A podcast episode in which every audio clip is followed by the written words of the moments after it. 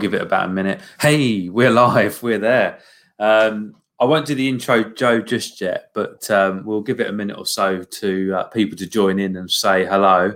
Um, but we had a few tech issues uh, getting in, so we've literally spoke for ten seconds before we've gone live. Can we just clarify that the tech issues weren't me? No, they weren't. No, no, it was it was a link issue. So you are. Let's make that really clear. It was the boys that got the tech wrong. It was us that got it wrong. Yeah, yeah, it, it happens. You know, we're uh, as we're sort of. I'm not actually. I'm not going to make excuses. I'm not. It's just. But thank you. You're here. We can sit calmly. We can relax. Let's let's let's do a bit of box breathing. Everyone's going, what are these people? What have I tuned into here? I've got my sleepy tea. Oh, nice. Yeah, I've just got some water. Anyway. Keep you awake. Yes, we'll keep you awake. We'll keep you awake. Anyway, we're a minute into the show. Welcome uh, to the Dad a Soul Deep Dive with me, Mark Cropley. And we're here today with Joe Fuller from the Merry Menopause. Hello, Joe. Good evening, everybody. Hi, Mark. Hello. Thank you very much for joining us. Um, So we're going to be talking about the menopause. We're going to be talking about periods, and I'm sure we're going to cover maybe subjects in between. It's, as I said to you briefly before we came in, it's it's not something I ever thought about talking about really, but it's something as as a dad, um, as a, as a husband, it's a subject that that I'm going to have to to cover at some point. And I know there's dads out there that are going to be listening today that have got daughters, and we, we can cover talking about periods and stuff like that.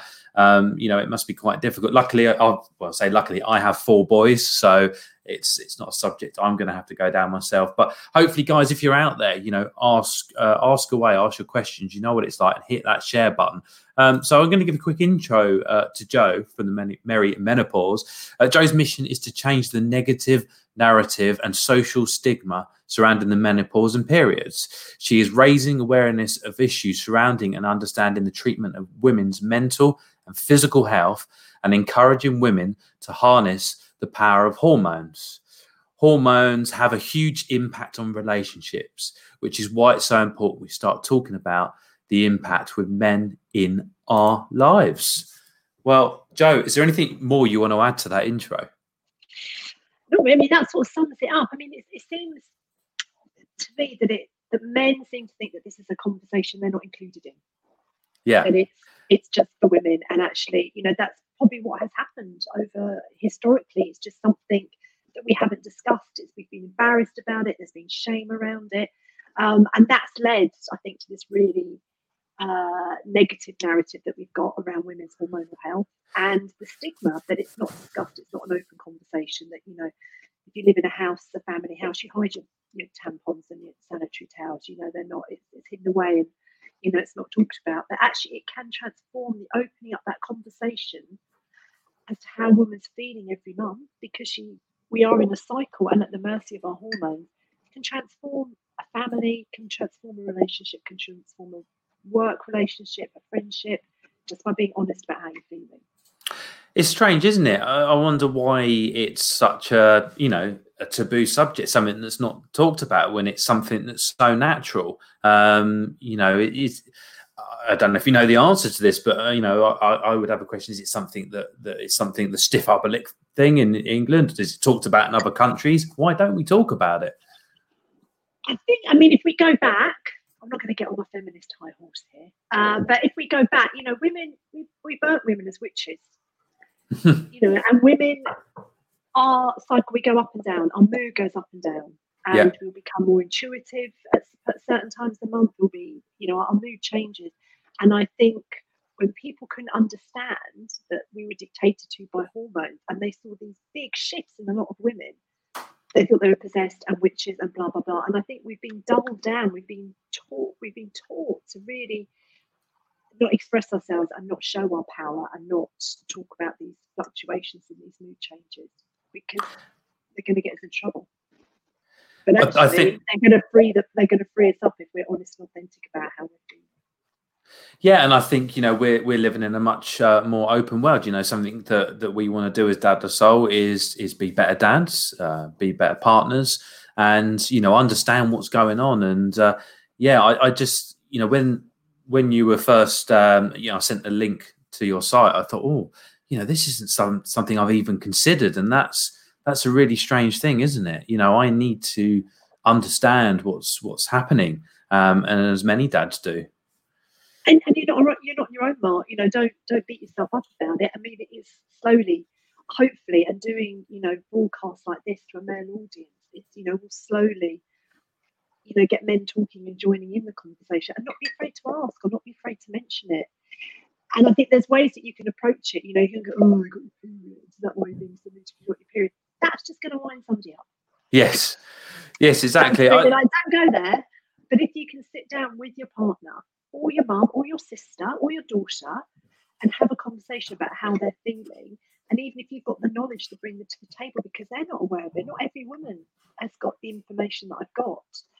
You know, it's, I see myself as, you know, as a curator of information that wants to pass that on and empower women to understand.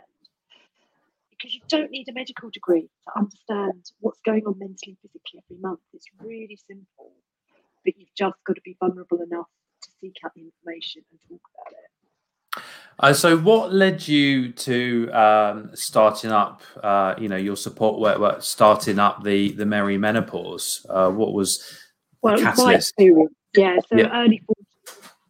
So the menopause starts before your period stops. So okay. To me, it was something that happened in my fifties. My friends would joke about, you know, you'd go somewhere, you'd be a bit hot, you know, take your jumper off, oh, having a hot flash. It was that kind of, you know, negative connotations yeah. to it. We all shut up, you know, that's that's way over there, that's in our fifties. It doesn't, it starts in your early forties. And that's what we call the perimenopause. That's when the symptoms start. Um, and in my early forties, I started to get really bad anxiety, and I had never suffered before from anxiety. And that came out of the blue, and I didn't have anything to be particularly anxious about, relationship-wise, work-wise, parents-wise, health-wise. It just came out of nowhere. I now know that that's called G A D, global anxiety disorder.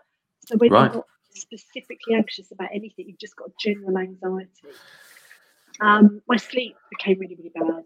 My mood dropped, so I was really low, as did my energy, and I started to ache. So what, you know, and I really thought there was something. I was a chronic illness, mental or physically. I thought there was something going on, and so I researched it. I started talking about it um, with some older women where I exercise, and I learned that it was actually really, really natural, and it's called the perimenopause, and it was the precursor to my menopause. The menopause happens around the age of fifty-one, and it's one day. It's the very last day of your last period. And many right. women don't even know when that day is unless they cycle track. So you look at it retrospectively. So the symptoms, you then, after that one day, you then go into um, postmenopause. So when you haven't had a period for a year, you're then deemed postmenopause. But your symptoms can still continue. So symptoms can continue into your mid to late fifties. And for some women, you know, they, they, they carry on into later life. Um, so it's this big period. It's roughly around ten years. Yeah, that's that's. Like you can be symptomatic, and you can go from being, you know, a, a really happy, fit, healthy forty-year-old to suddenly, what the hell is going on? Um, and that's what happened to me. And I was just so um, upset by the lack of information that was available. I really had to go digging around for it, um, and I just didn't want other women to know, because as soon as I knew what it was, I felt so much better. I felt like ninety percent better. And I know that when I get little pangs of anxiety now, I know exactly what it is. I know it's a drop in my hormones. Um, and it was that knowledge that gave me the power to understand that I was actually okay. It was normal. Every woman will have a menopause. Yeah. Every woman's going to have a baby, but every woman's going to have a menopause if she lives long enough. Um, and it was on that experience that I started the Merry Menopause, and it was like, women need to know this. And men need to know this. It happens to, you know, fifty-one percent of the world's population. And then most women, you know, life expectancy is eighty-one. So you've got thirty years post-menopause. Yeah. So it's how do they manage those symptoms, and how do they live, you know, a healthy thirty years? Because it doesn't mean that it's the end of your sex life, your relationships, your work life at all. It's a really empowering transition if you look after yourself and listen to yourself.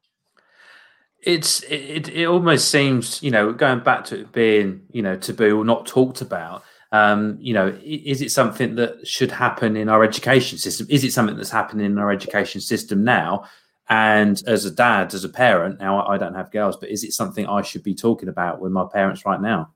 Uh, my parents, with my with my children now, if, if I've got girls, should we be yeah, talking even, about this? Uh, even talk about it to your boys. I mean, when I okay.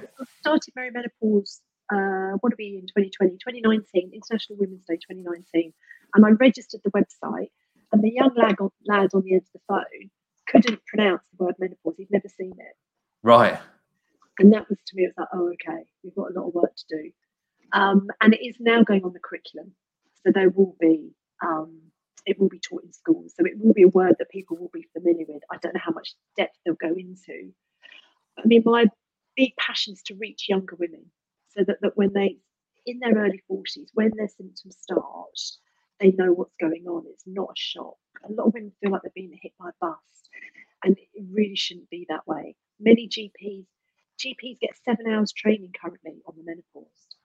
Right. Three months on obs and gynae, and as I said, not everyone's going to have a baby, and a lot of women go to their G Ps in their early forties, and they're put on antidepressants, or they're given anti-inflammatory drugs because their bones are aching.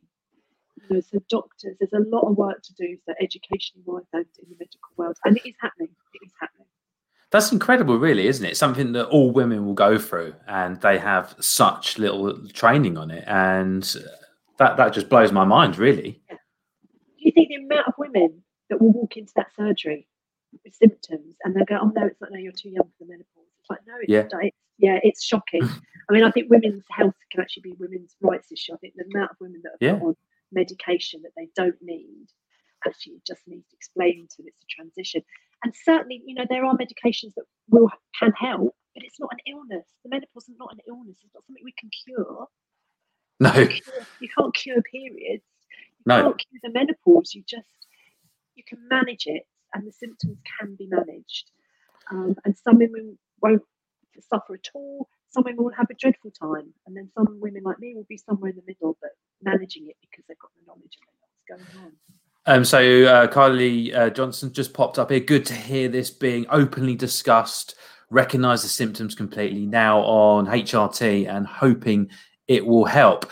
Um, my employer runs menopause training, and it, as it can really affect your work, it was invaluable. Um, guys, if you've got questions out there, now's now's the time to ask them. Dads, come on, you know, let, let's get these in there as well. But, uh, you know, we, we have a, a female audience here too, so uh, please, you know, join in with the conversation. So to a layman, what is H R T? So H R T is hormone replacement therapy. So basically what's happening is we start our hormonal journey in puberty with our periods. And then we have a monthly cycle, uh, our menstrual cycle, which is, you know, the main purpose is for us to get pregnant. That's what it's there for. Every month yeah. we're paying for a pregnancy, whether we have it or not. Uh, and in that cycle, our oestrogen goes up and down. And the oestrogen is the hormone that makes us feel amazing. So, you know, just before we ovulate, when our oestrogen's high, um, you know, for a lot of women, your skin will be really clear. You'll be quite flirtatious. You'll find more people are looking at you. It's just, you know, your best self. They call it, I've heard it called the Beyonce hormone, because you are, you're just, you know, for like a couple of weeks of the month, sort of seven to eight days, you are feeling your absolute best, and you'll do anything for everybody, nothing's an effort. It's a fantastic time. And then your estrogen will decline uh, as your body prepares for pregnancy. And a lot of women don't understand that that decline isn't a mental health issue. That's just a natural, their mood will go down, their sleep might become disrupted, they will have, you know, P M S symptoms. There's nothing wrong with them. It's completely normal. And the progesterone, which is the calming hormone, then takes over and prepares you for pregnancy. If you don't have a pregnancy, you don't have a bleed, and then we start again, and the estrogen comes up, everything feels great, and then it comes back down. So when we come into our perimenopause, we stop um, ovulating. So we're losing our eggs. So when we have no eggs left to fertilise, we're not ovulating, that's, that's our menopause, when we stop having our periods. And it's the oestrogen that's the main hormone involved. And H R T replaces that oestrogen. Right, okay. So that, that can balance out, um, you know, the, the losses within your body. And is that something that you would be on continuously, or during that perimenopause, or after? So there's huge, I mean, there's still a huge amount of um, controversy around H R T. So okay. there was a, a big, um, uh, here we go, brain fog. This is my big, this is my big thing. It's like, break, can't just can't remember that. There was a big report came out in two thousand three in the Lancet, which linked H R T to breast cancer. It was a really bad study. It was done on women who were obese. They were in their late fifties. Um, and it was completely ditched, but it caused uh, a huge furore. A lot of women came off H R T. A lot of women got really, really scared. The evidence now points to the fact that H R T can actually be really beneficial long term. Um, it can help you with your bone density. It can help with um, early onset dementia. It can help with heart disease. Wow. Um, as well as all the um, sort of energy, skin, all the sort of uh, um, outward, outward-facing symptoms, it can actually really do long-term benefits. So it replaces that estrogen. But you do have to take progesterone with it to stop a build-up of the womb lining, because obviously if you're taking estrogen, your body's still thinking that you're going to ovulate. Okay. Um, so you will, as long as you're on H R T, you will have a monthly bleed. Right, so okay. If you go through the menopause naturally, you won't, you'll stop bleeding.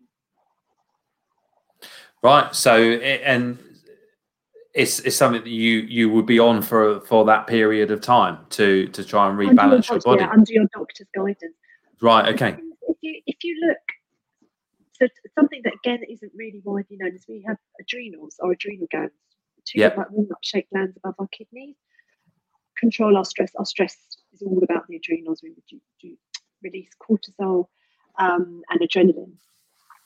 And what's really important about managing stress, and many of the symptoms, I believe, in the perimenopause can be managed if we go back to our stress levels. A lot of them are produced by excessive amounts of cortisol and adrenaline and high stress and lifestyle choices surrounded by stress and made through stress.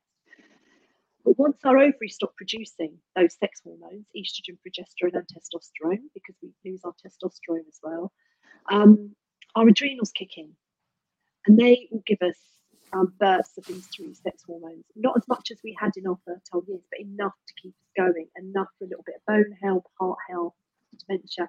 And as long as we're looking after ourselves and putting steps in place to manage our well-being, we can actually get enough um, hormone back up from our adrenals. And if we've knackered our adrenals by being stressed out and not looking after ourselves, they're not going to do their job.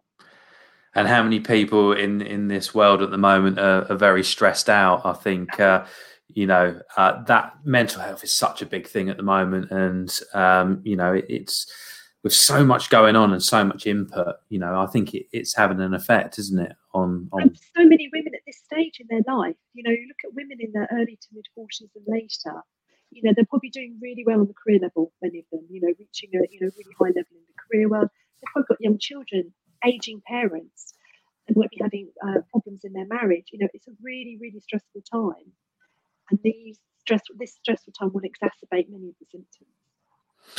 Right, okay. Um, right, everyone, uh, you are here listening, watching to the Dad a Soul Deep Dive. I am here with Joe Fuller from the Merry Menopause, and we are talking about the menopause and periods. Not a subject I thought I'd be talking about on Dad a Soul, but very interesting, something that's going to affect us all. I believe uh, we've got a comment to punch up on screen. Uh, so, hi, Sanjay. Nice to hear from you.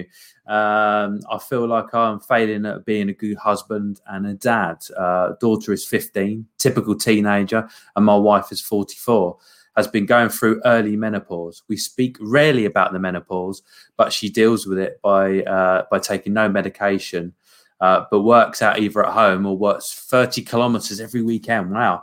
Uh, not a day goes by where she's not out cycling, walking, running, gym, et cetera.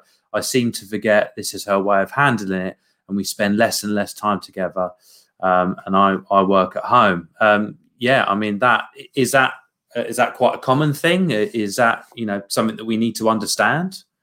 Well, I think first of all, when you say, Sanjay, you're not failing at being a husband. Yeah, absolutely. Life. Yeah. Really. I mean, you've asked a question. You, you're here to, to get some support and advice. Absolutely, Sanjay. Family. So, uh, yeah, like, I think you're a brilliant husband and father for actually, you know, being vulnerable enough to ask the question. Um, I would say, looking at, I mean, obviously know nothing about you and your wife, but looking at that, your wife seems to be putting an awful lot of, um, so exercise is really, really good for you, really, really good for you, whatever stage of your life you're at. We can't, you know, condone exercise. She's doing an awful lot of exercise, which will be impacting her adrenals, and that will be impacting her stress levels, and that will be exacerbating her symptoms. Um, so there's probably another deeper conversation that you may need to have as to why she's exercising to that extreme, because that seems like an awful lot of exercise, and why she's trying to get out of the house. There's obviously a menopause conversation definitely, definitely needs to, ha- to happen. And, and hopefully, you know, it's something you can bring up from listening to us this evening. Because to me, that screams like she's desperately trying to get out of the house and she's avoiding maybe having the conversation. She's really trying to avoid talking about what's going on. Maybe she doesn't know what's going on. You know, maybe she's she doesn't understand this transition. Um, you can direct it to the website. Um, you can direct it to me. But yeah, there seems to be something. There's, a, there's another issue going on there somewhere, Sanjay. So. Um, we've got the uh, the website coming up on here, Sanjay. So, you know, please do uh, get in touch with Joe. And, and remember, we're here for you, mate. You know, um, this yeah. is what Dad a Soul is here for. And you're definitely uh, not failing. You know, we we try to do our best. And, and like Joe said, you've shown up here today. You've asked a question. You know, you're interested. You want to make a, a difference. So, um, yeah. And also nice with the fourteen-year-old daughter who's, you know, she's, so she's got loads of hormones, the fourteen-year-old daughter. Yeah. And the fourteen-year-old hasn't got enough. So, you know, and this was the relationship I had with my mum. You know, I remember screaming in the kitchen because I was, you know, fifteen, sixteen, and it was all going on. And there she was in her late forties, early fifties with, with not enough hormones. Um, and had we had the conversation about what was happening to both of us, it would have transformed our relationship. You know, and that's what makes me sad, and that's another big driver, you know, of getting this information out there, that, you know, the mother-daughter relationship, especially as women are having uh, children older, uh, older, you know, they're going to be bang, smack in the middle of menopause. The community are going to come, you know, they're going to come head-to-head, and, and a lot of dads are going to be in the middle, or brothers. So it's such an important conversation to have. I mean, maybe she's not coping well with your, your daughter being so hormonal. I mean, please, if you've got another question, Sanjay, please, you know, pipe up and ask you. Yeah, and we'll um, hopefully, well, later in the show, we'll we'll talk about, you know, periods, teenage daughters and stuff like that, because, you know, as as a there's dads out there uh, with daughters, and they need to understand what's going on, how to have those uh, open conversations. Um, so going back to the to the menopause, is there some common symptoms? So uh, as a as a husband, is there stuff that I can look out for, maybe I can pick up before my wife does? Yeah, I think what, so anxiety. So the three main symptoms of the perimenopause are cognitive. So that's anxiety, depression, and uh, low mood.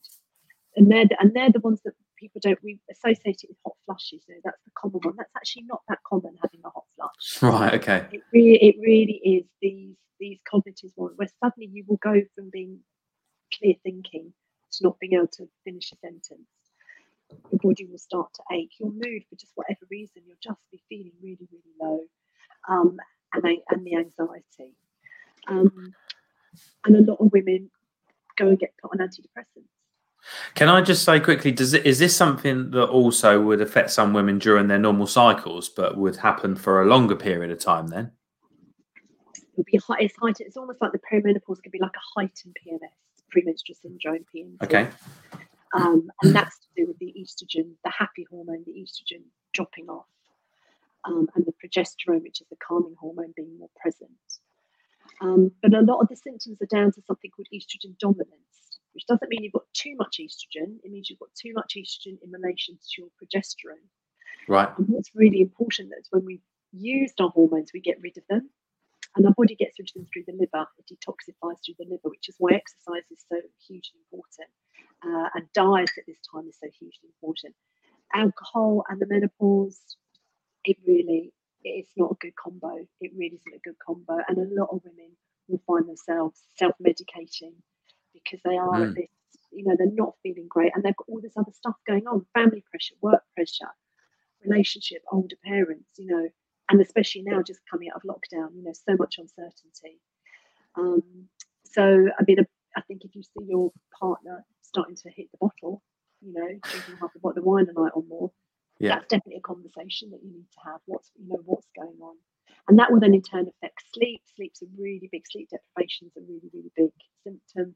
Again, that can be managed with diet and exercise.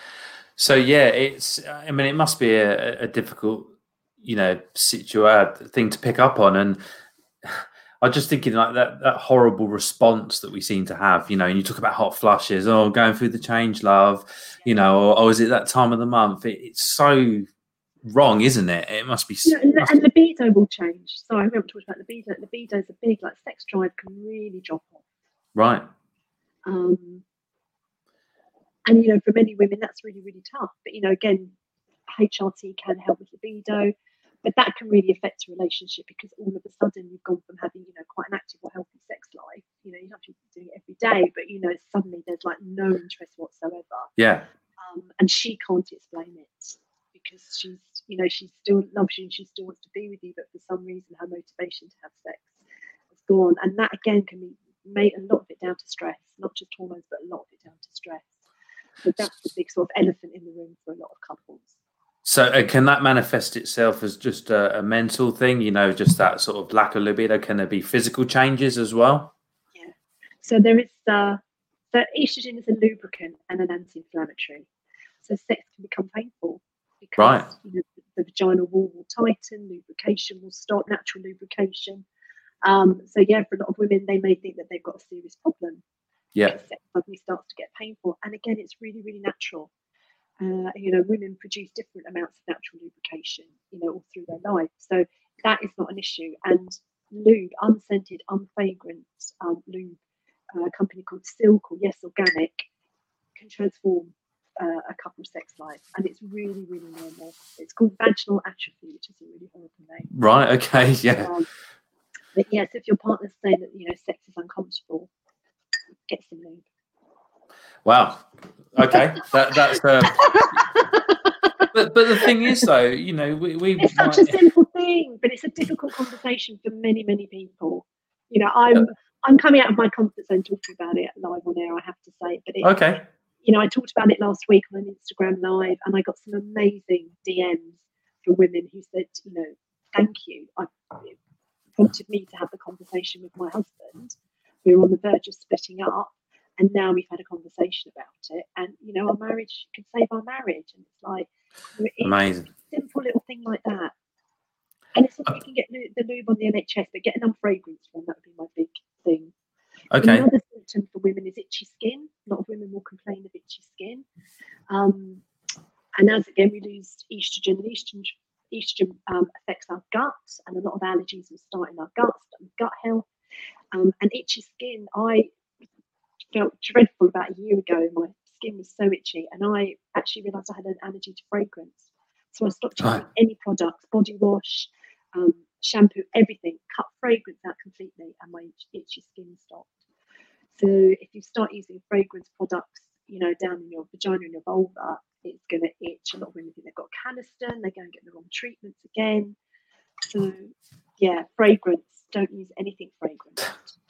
It sounds like such a minefield, doesn't it? And and you know, I'm, I'm glad we're talking about it. You know, why why don't we talk about this? You know, why are we so embarrassed to talk about these things? I think it's a generational thing. Hopefully, if we can start as parents, we can start talking about it to our children right now. Um, you know, they they can be a bit more, you know, blasé about it, can't it? It's just something that happens. You've got four boys. You know, though you might end up with four daughter-in-laws. You know, new yes. girlfriends in between. You don't know. And they might, you know, you might educate your boys to talk about it. They could change that young girl's life.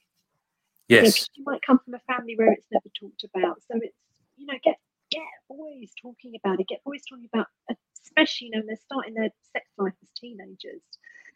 You know, so important that girls are honest and upfront about having their period and, you know, how they're feeling. And, yeah, I know we're going to come on to that. But, yeah, get boys talking about it. It's, this isn't just a conversation for the girl. This, this really needs to be. Yeah, I I don't ever remember having those those conversations, you know, um, with with my parents, and I think that's quite normal for, for that, you know, my generation um, and certain generations before. And you know, let's hope we can change some things. See, Ruth's coming here. Hello, Ruth. Uh, nice to see you join us today. Uh, such an important topic to discuss and make uh, make it normal. It's new knowledge for a woman, let alone to guys. Yeah, tell me about it. You know, it's. It's yeah, it's certainly opened my mind up. This is why we need to discuss these things, and definitely this is why we're here. So please do get involved, ask your questions. Even if you've, you know, got experiences yourself, you know, please let us know, because you might be going through something or gone through something that someone else is, and, you know, just your experience and sharing that can really help other people. And that's what we're doing today, Joe, isn't it? Um, so, uh, yeah. Um, hi, Sanjay. What are the telltale signs to know um, uh, that mood swings are about to occur? I seem to be blind to them and always put my foot in my mouth.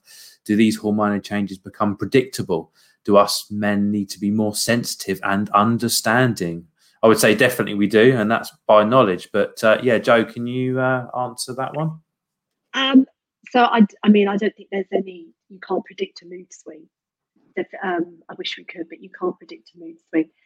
And I would say this is, you know, this is something that, that you know, couples need to open up about. And if um, your partner's on the verge of having a mood swing, she needs to be able to say, listen, this is, I'm having a really bad day. I'm really angry. Anger is a really, really common symptom. Um, again, that's down to estrogen dominance and getting getting estrogen out of your system. So it's about being comfortable as a couple to have this conversation, for her to be able to say, oh, you know, sorry, I didn't mean to, I apologise, and for you to recognise it. And, yeah, understanding and knowledge, and just get the elephant out of the room. I think just open up the conversation. There's no, it's so unpredictable. This whole period is so unpredictable. Um, and it can make or break many relationships because it's not talked about. So, yeah, I can recommend some books um, that, that you can, you know, both read, or there's lots of information on my website. Um, you know, it's not, it's a conversation you've both got to have. You can't suddenly become, um, what's the word? Not a psychic. If it's not been talked about before, and it and it's still that kind of taboo thing in your house, you know, how would you suggest going around talking about that subject? Because you can't just go, oh, by the way, have you, are you going through the menopause? You know, that's that's going to be really. I listened to Dad a Soul last night. They're talking about the menopause. Yeah, brilliant. Yeah, yeah. I think. I, I think that's going to be the hardest thing. I think for me now, I can be more open about it and talk with my wife about it. And when that time comes, we can both recognize it. And actually, I think in recognizing it yourself, um, you know, you, I suppose a, as a husband, I don't want to just go, oh, you're going to go off again, because I know that would trigger me, you know, that's, that's not going to happen. But I guess if you can be open and, and your partner can say, actually, like you said, you know, I'm having a bad day today. You can go, okay, right, the baby's crying, the kids are making a noise, I'm going to help out a bit more, um, you know, and just be more understanding, I suppose. Just be more understanding. And, you know, for a lot of women, they're trying to they're trying to deal with this because it is so unpredictable, and it does kind of come out of nowhere, and every day will be different. I mean, my biggest tool that I recommend to every woman is to cycle track, keep a diary of your cycle, even into perimenopause. As your periods become uh, further apart or closer together, you will still be having a cycle. Um, and if you start cycle tracking from a really early age, again, I wish this would be on the school curriculum, you can really learn to understand those hormonal, hormonal highs and lows. And then when you come into perimenopause, you will be familiar with those patterns of behaviour. Even though they may be more erratic, there will be certain symptoms that go, okay, I could be just have missed an ovulate and, and haven't had an anovulatory period where you ovulated but you didn't um, bleed, but you'll still be symptomatic. And it can really, that understanding of what your body's doing every month can just help you, you know, master the mental and physical side of your of your health. It's your well-being. So much information is in your period. They are fascinating, uh, and they're, you know, they're seen as a handicap and a problem. They're not. They're they're insanely amazing. That's uh you're going to yeah. want a period by the end of this, Mark. You're going to be jealous again. Yes, exactly exactly I uh actually, great question uh pop up here. Um before I forget though, just just Chris, take that one down for a minute and bring it up after I've asked this. Um you were just talking about sort of tracking periods, and um is there, you know, we're all into our tech nowadays, so is there apps and tech that can help? Is there temperature fluctuations that, you know, smartwatches can pick up? I don't know. There are apps, um, and there are a lot of apps. So a lot of um, women will uh, track their temperature and their cycle when they're trying to get pregnant. So you can use it for that. But actually, the flip side of it is actually, you know, you can um, get so much information gained from your period. You can use an app. I would say use a notebook and a pen.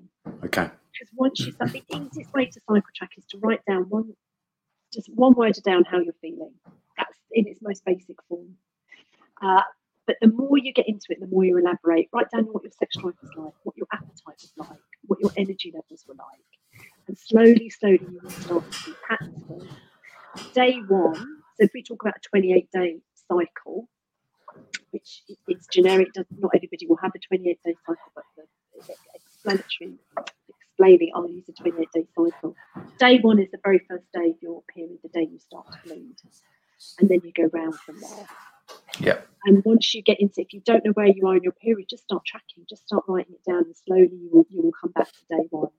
And you will see those highs, you'll see your estrogen rising, and you'll see your estrogen go down, and you'll see the behaviours associated, and you'll be so much, show, show yourself so much compassion and kindness, because you'll understand where these monthly highs and lows fit in and the behaviours that follow.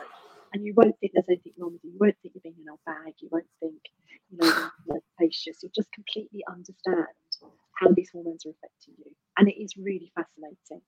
And you'll be able to tell your partner that you're not in the mood for sex. Yeah. That you're not in the mood for going to a party.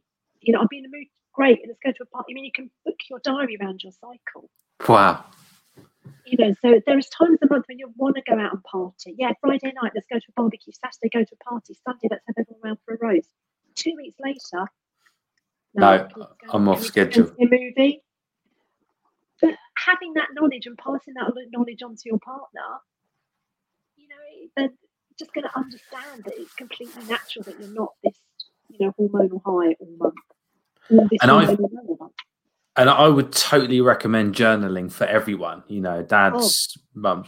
I, I've got a, I can't remember the name of it, but it's, it's something like a line a day diary, and it's a bit more than a line a day, but um, it's a five year journal, and you can only write in small bits. I'm on my second year through it, and it's amazing. Going, oh wow, I felt like that last year, or oh, we did this. I always find it quite exciting writing down, and of course next year I'll be going through, you know, those dates again up up to five years. So I, I find it fascinating. And sometimes when you're feeling low, um, you can look back and go, actually, wow, this time last year I was in a in a completely different place. So just something to recommend to anyone to do, journaling. Right. And I'll tell you really, I mean, I'm a huge advocate of journaling, and um, I love to ask my journal a question.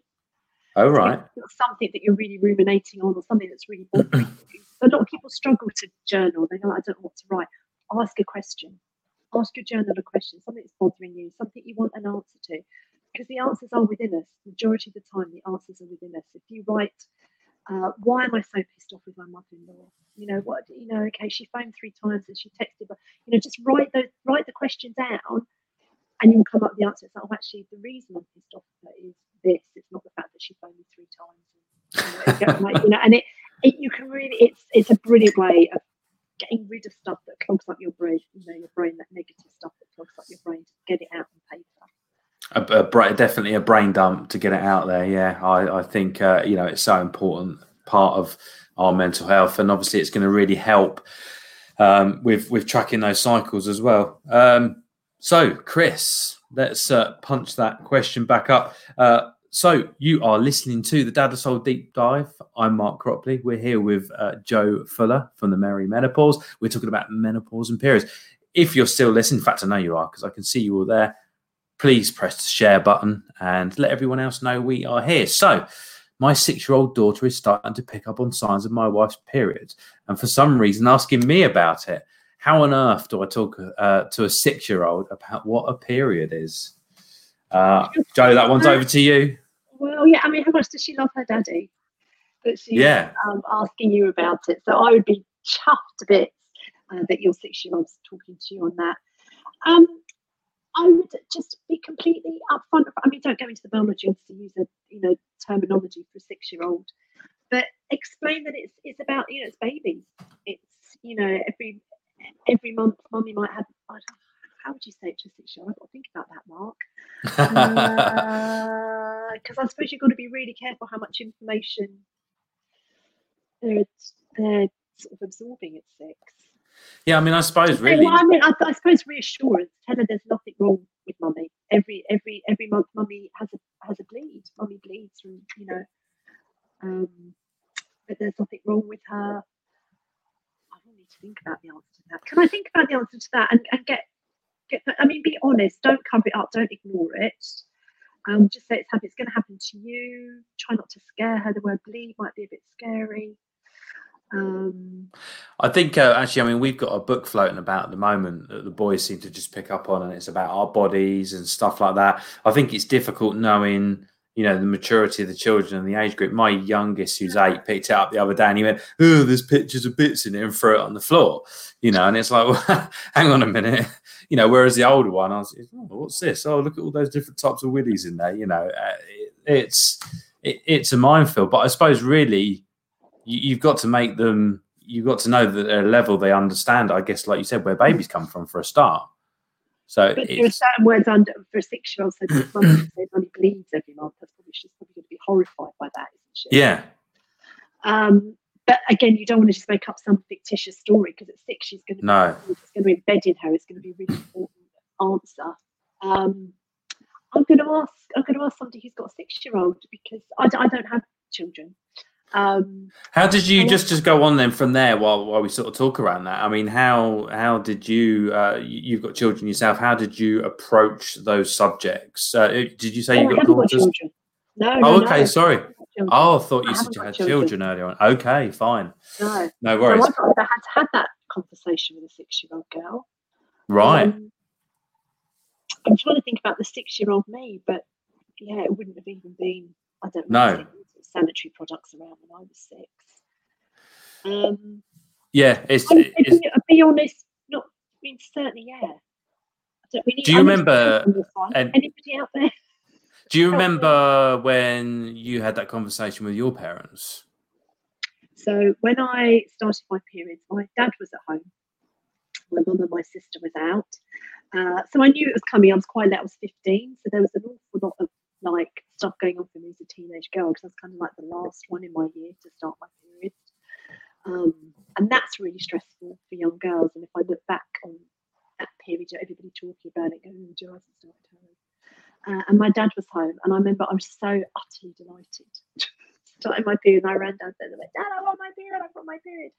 And he gave me fifty quid, which back in nineteen eighty-five, eighty-six was an awful lot of money. Uh, and I wore D Ms at the time. Uh, and he said, "Well, no, it's not your period, so here's fifty quid, go and buy some nice shoes." So you, you obviously felt. It was a positive experience, but. Yeah. So you obviously felt uh, comfortable having that conversation with with your dad. You had that sort of open uh, relationship with him. I am a bit of a daddy's girl.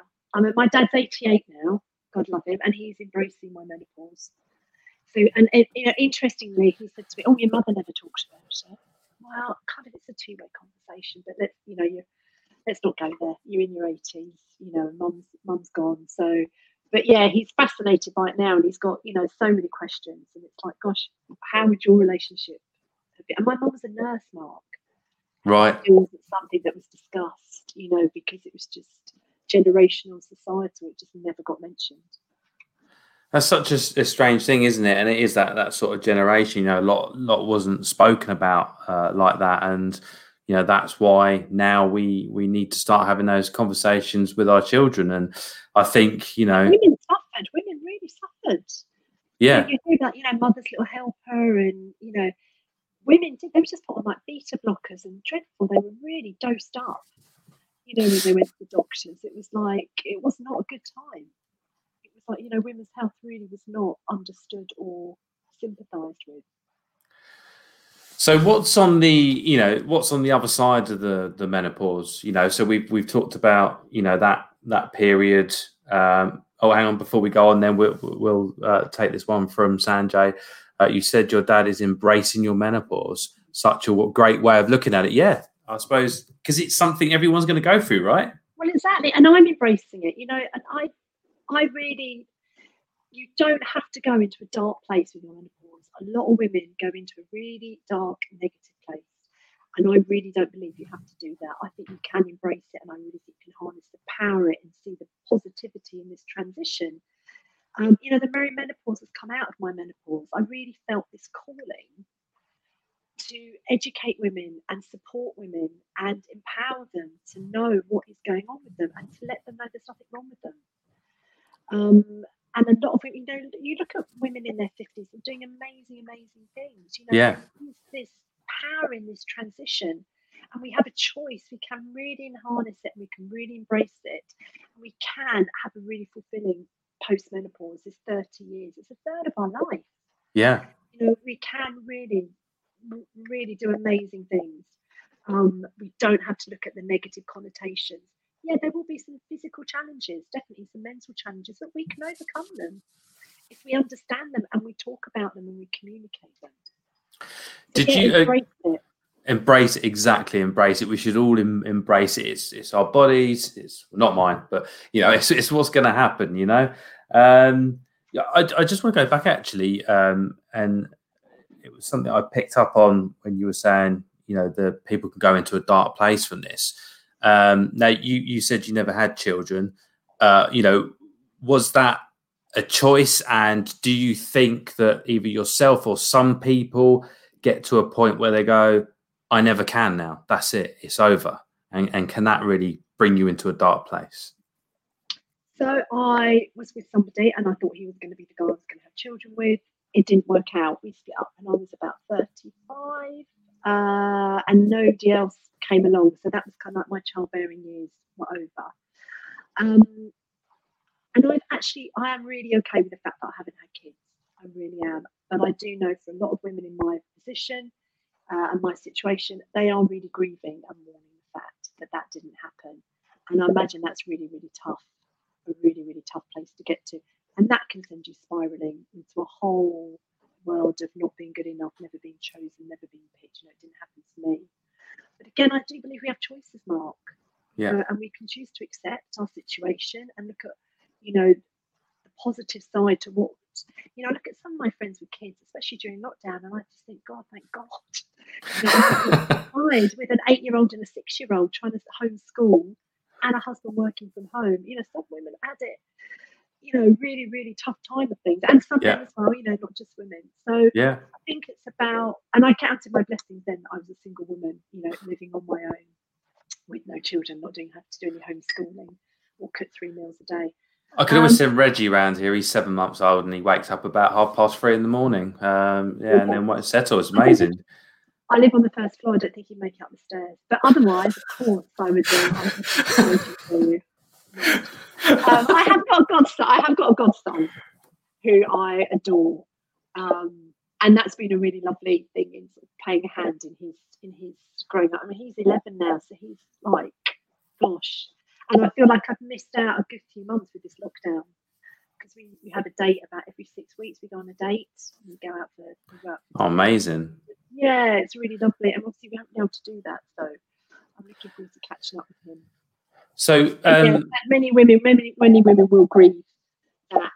Um, that I, I can imagine.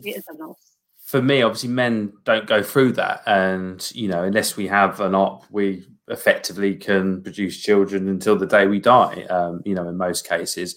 But I would almost imagine if I did go through that, uh, you know, I'd almost grieve for a loss of manhood. You know. Uh, maybe I, I might feel that I've I've lost something and I'm not that person. And again, I think it's the, the word is embrace, isn't it? You know, I've just um, you know had my fortieth or just I last year had my fortieth birthday, and I've embraced it. I love it. You know, people go, oh, forty, love it, brilliant. I'm a man now. You know, I've been training all this time. I've got another sixty years to go. So you know, the the first forty years was just a, a training course. Um, but did you get to fifty? Because I loved getting to forty, and I found that really empowering. And then I was fifty during lockdown, uh, and I don't, I don't. There's something about being fifty; it's flipping brilliant. Can't wait. My wife's laughing at me now. I don't know. But there is like the older you get, I think you do. You know, you do. Yeah. Are we allowed to swear? I don't know, but you do. You do get a bit more of a like. Stop beating yourself up and you start accepting who you really are, I think. And I think that's a big part of the menopause. It's a real transition into into realising who you actually are and actually you've done brilliantly and you've got this far. Start so, Exactly. Stop beating yourselves up. It, it it is what it is. You are who you are, and, and we all we all do our best. But I know sometimes it doesn't feel like that, and it does feel like we're failing. And you know, I guess we've just got to find the support networks like Dad a Soul, like the Merry Menopause, to be able to realise we're not the only people going through what we're going through. Um, I just wanted to. We got sort of ten minutes or so left. If anyone's got any questions, please put them in there. Um, you know, we're we're happy to talk around and, and answer them. Um. Symptoms wise, so we, we've talked about recognizing the symptoms. So apart from the medical hormone replacement therapy and all those other things, are there other things that we can do, other natural remedies as as a as a, uh, a husband? You know, is it is it about foot massages? Is there stuff that we can relieve symptoms? Yeah. Massage, definitely, nightly. Yeah. Yes. um, so I think I think one of the big things that can help with symptoms is talking. So whatever your relationship status is, it's talking, talking to friends, talking to family, talking to partner, talking to, you know, connecting online with the community, talking about how you're feeling. Um, you know, that's so good for us, uh, it, whether we're menopausal or not. So I think my first thing would be say talk about it. Um, understand that it is natural. There is no cure. It's completely natural. Um, and if you don't want to go down the, the H R T route, acupuncture can be really, really good. Um, and look at your nutrition. So natural therapies, naturopaths and nutritionists can be really, really helpful. Um, there are certain foods that will, can trigger hot flushes. Um, red meat is, is not ideal. Alcohol, as we talked about, not ideal. Yeah. Smoking, really. I mean, smoking causes the, the vaginal dryness. It can also really affect your adrenals. Um, I mean, if there were two changes I was going to would recommend, smoking and alcohol. Start exercising, get moving, go more plant-based in your diets, um, and talk. And don't suffer and don't feel that you're failing or there's something wrong with you. This is a totally natural transition. And, you know, not all women will suffer. But if you are, yeah, know that there's nothing wrong with you and that you're not alone. Yeah, absolutely. And and dads as well, you know, I'd say to you, um, certainly for me, hitting forty has been that point um, where I've I've sort of looked at my own health and, you know, I'm I'm cutting back on the drinking. I'm looking after my, uh, looking at the, the food I eat. Um, you know, I'm more aware of eating more fiber. Um, you know, I'm I'm going out running a few times a week, doing some weights, you know, because I, I think, hang on a minute, this this vehicle here has been abused for the last twenty years. Um, now, if I if I want to get another sixty years out of this, um, I, I've got to start looking after it. So I, I, I hear you with that. You know, that that sort of health food is so important. And I, you know, I really, you know, it is. Um, the menopause is a wake up call for self care and for self love. For so for so long, so many women have put themselves, you know, haven't put themselves first, and they've looked after their families. And now this really is the time, as hard as it is for many women, to put your health and your well-being first. You've got to, because you know you've got another thirty years after this, and this is the real this is the real pre-planning preparation stage for an amazing life post-menopause. You know, if you still want to be sexually active, if you still want to be um, ex- moving and exercising and working, and you know having healthy relationships, you've got to put the work in now. Yeah.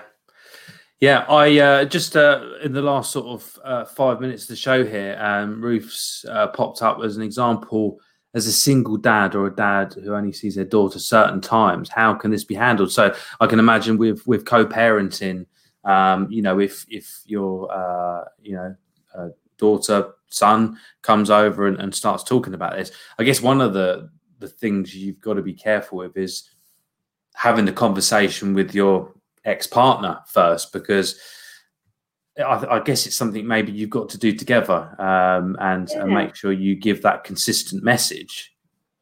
Absolutely, and I, I mean, I, I don't know if we talk about periods or menopause here, but I think you know if you're if you've got a daughter, absolutely, you know, tell the father when the daughter's starting the period, or tell the father that the hormonal changes are happening. You know, hair is starting to sprout, uh, you know, boobs are starting to grow, things are changing. Definitely, and for the for the dad, you know, that if you notice it or the daughter brings it up, don't shut the conversation down. Be really brave, be really vulnerable, and keep that conversation going. Because if your daughter's reaching out and wants to talk to you, she you know, that's a real gift and that's a real privilege. Um, so, you know, be as understanding as you can. And if you haven't got the answers, just have a, say you'll find the answers for and you'll have a conversation with your mum or you know, your researcher, but don't shut the conversation down. I mean, what about, um, you know, from the menopausal side, son, daughter comes to stay with dad and mum's acting all crazy. She's, you know, she keeps shouting at me. Um, that's got to be quite a hard conversation to have, especially with relationships with exes. You can't just go around and go, well, she's obviously going through the change. That's, you know. yeah. I think I think in that situation, I think you've really got to take the ego out of it and be really supportive of your ex. For the yes. sake of that child who's caught in the middle, and just say, you know, I, I I don't know, I'll have a word with your mother, but it could be the menopause. If you heard of that, this is what happens, you know, it's this hormonal change, it's really natural, um, and we need to support her. It's It's got to be a very difficult conversation because, you know, it depends on that stage of the separation. You know, I expect if parents have been separate for a longer period of time, that hurt maybe is gone. Um, but I, I can imagine certainly if it's if it's been a few years, you know, relationships are already strained, aren't they? And, and that's a real difficult yeah, and, subject. And, you know, her, her symptoms, you know, can exacerbate any sort of residue from that, that relationship that maybe is still, you know, there's some stuff that hasn't been forgiven. If there's still some stuff that she's carrying around from it, it will be exacerbated by her menopause. Um, and I guess again, this is a really good wake-up call to get this healing, you know, get this stuff out, have that difficult conversation with your ex, you know, get it done once and for all and move on. Would it be best as well to pick the right part of the cycle to do that and recognise that, you know, not yeah. when you go back and she's like raging and like, oh, by the way, it's yeah. not going to happen, is it? Absolutely, absolutely. I mean, there are certain times in the month. I mean, especially in the, I think the first questions was about menopause at work, and you know, I do corporate yes. education, and I talk about how, um, you know, cycle tracking can really impact uh, the working environment and how you can get teams, you know, working together with their cycle. So definitely, I mean, for a, a woman, you know, don't have a big conversation just before you're about to start your period, just before you're about to have a bleed. Don't go for an appraisal. Don't do a big presentation. You know, if you can, you know, the guidelines on how to manage it, but definitely difficult conversations. Have them in the middle of the month just as you're about to ovulate when your estrogen's high, because you will be emotionally in a much better place to handle any fallout or any negativity that comes back at you. If you do that just before your period, it's going to be a difficult story. So all joking aside, if, if you kind of, you know, let's say you take the kids home and you're sort of thinking, well, we might have to have this conversation because the, the child's picked up on it and you realise it's not the right time, do you come back in two weeks' time? Is it, is it as simple as that? Your ex is, no, I don't, well, it depends if you know your ex's cycle. I mean, wouldn't that be amazing if that, if that information was shared? I mean, it should be shared in any relationship. You know, there could almost be a, a chart on the wall. Whether or not your ex is going to be privy to your to your cycle, I don't know. Um, but you could, in all honesty, you know, and, and say it without smirking or smiling. Yes, absolutely. It's, you know, I am. To, I'm. You know, I'm starting to understand. You know, women's cycles and hormonal up, ups and lows. I've got a really difficult conversation I want to have with you. Is this a good time? You know, how are you feeling? Are you? You're going to have to tread really carefully on that one. And yeah, a fractious, fractious relationship with your ex. It's going to be. But hey, being vulnerable, being brave. Who knows? She might go, God, I'm really impressed by that. Yeah, um, who's this man? Yeah, who's this? This isn't the man I married. This is all the work I did, and now you've met somebody else. You know. Brilliant. Like, but yeah, I mean, yeah. You can you can try, definitely. It's going to be bite your head off, but she might go and think about it and go, "Wow, he's really thoughtful." I think what you got to do is just um, you know brace for that to happen and go, "Okay, all right, now you know," and not think of the kids. Think of the kids, not react back, and, that, and that's what I say to a lot of people. At the end of the day, you, you've got children together. You know, my parents split up when I was one years old. I, I never knew any different. I'm sure there was some fractious stuff that went on, but ultimately, you know, I had a really good childhood, and they both did it for me. At the end of the day, and look what they created. Wow. Look what they created. My wife's laughing. I know you very well, but look what you created. No, exactly, exactly. Um, So we're we're pretty much at the end of the show here. Thank you for everyone that's put the comments on. Joe, how can we uh, get in contact with you and your organisation? So website, the merry menopause dot com. Um, I'm on Instagram, Facebook. So my Facebook and Instagram open to men.